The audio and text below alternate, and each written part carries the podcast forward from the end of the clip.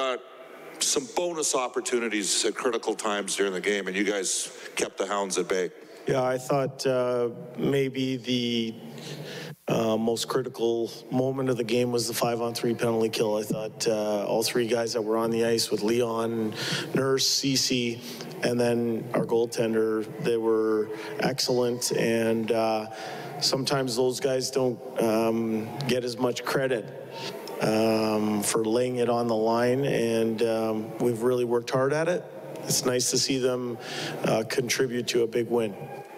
All right, two Evander Kane, 20 goals, right? I mean, what can you say? The guy's got 36 points in 39 games. Just your thought on, on what he's, the dimensions he's brought to your team. Yeah, I thought he uh, was a physical presence today. He went to hard areas to have some success. I thought he added an emotional attachment to the game that kind of got everybody into it. And um, uh, I thought he was he was very good. It was nice to see him rewarded with a game like that. You talked to Darnell Nurse not having him for the last half of the game. And what happened to Darnell? Uh, you know what, uh, Jim? I haven't even looked at the video of it. I just know that he wasn't available to us. Uh, we'll, we'll have more information in the morning. Thank you. Yeah. On, uh, on the physical side of things, uh, you know, you see Evan Bouchard after Leon Draisaitl gets knocked over in a guy's face, standing there, you know, willing to go if he had to. Uh, are you seeing more grit out of this group in general over the last couple of, well, I guess you've only been here for a couple of months. Yeah. What are you noticing in this group in developing that trait? Yeah, I think uh, there's different ways to be physical too. Uh, sticking up for a teammate, holding your ground in a scrum, um, going to hard areas. I think one of our most physical guys is maybe our smallest player in stature in Yamamoto. Um, winning 50-50 puck battles, blocking a shot, um, making a play on the wall. I think we've seen great improvement over the last two months in that regard. And those are the things that the little things that go into to winning. And uh, it's something that we try and celebrate. And um, we've had the success we've had because players are laying it on the line in that fashion. There seems to be, uh, when you guys get rolling, uh, a relentless nature to, you know, those battles or the forecheck or, I mean, that's where playoff hockey lives, isn't it? And are you seeing that relentless nature in your group Yeah, and at the right times? Yeah, I I think we've we've played hard. We're playing hard. We are playing hard.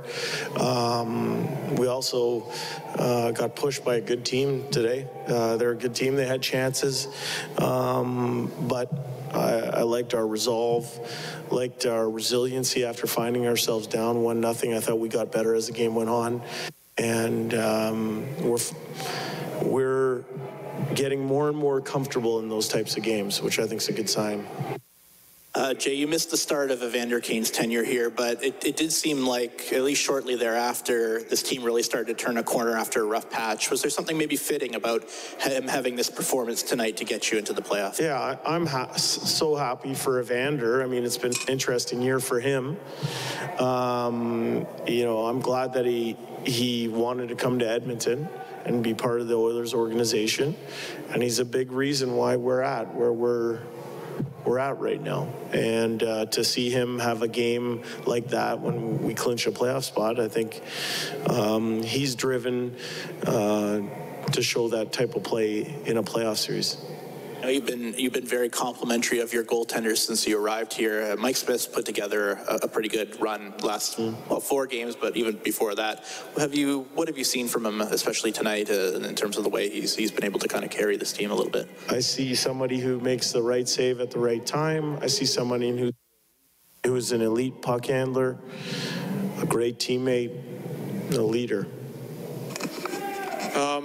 Darnell's a very important player, so I'll just follow up a little bit. Yeah. Where's the level of concern with what happened tonight? Are you potentially missing him or just don't know anything? Yeah, I, I really don't have much information. I, I didn't even get to, we were just talking as a coaching staff in the room and watching a little bit of chances and stuff like that. But I, I haven't, it would be um, too early to tell. I, we'll have more information tomorrow.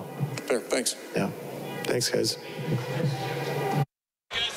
All right, that is Jay Woodcroft checking in as the Oilers beat. Hi, it's Shauna, and I might be a bad parent because my kids think french fries are vegetables. Hey, it's Ryan, and I might be a bad parent because I went out for wings when my wife was in the hospital after giving birth. Johnny here. I might be a bad parent because in my house, the tooth fairy gives pocket change. But we're not alone. Len emailed us and said his six year old daughter's Tarzan moment going from love seat to lazy boy by curtains made him more proud than any dance recital. And Andy left his two year old at the rink. All right, guys, I'm sure we're not alone. Like Andy's kid.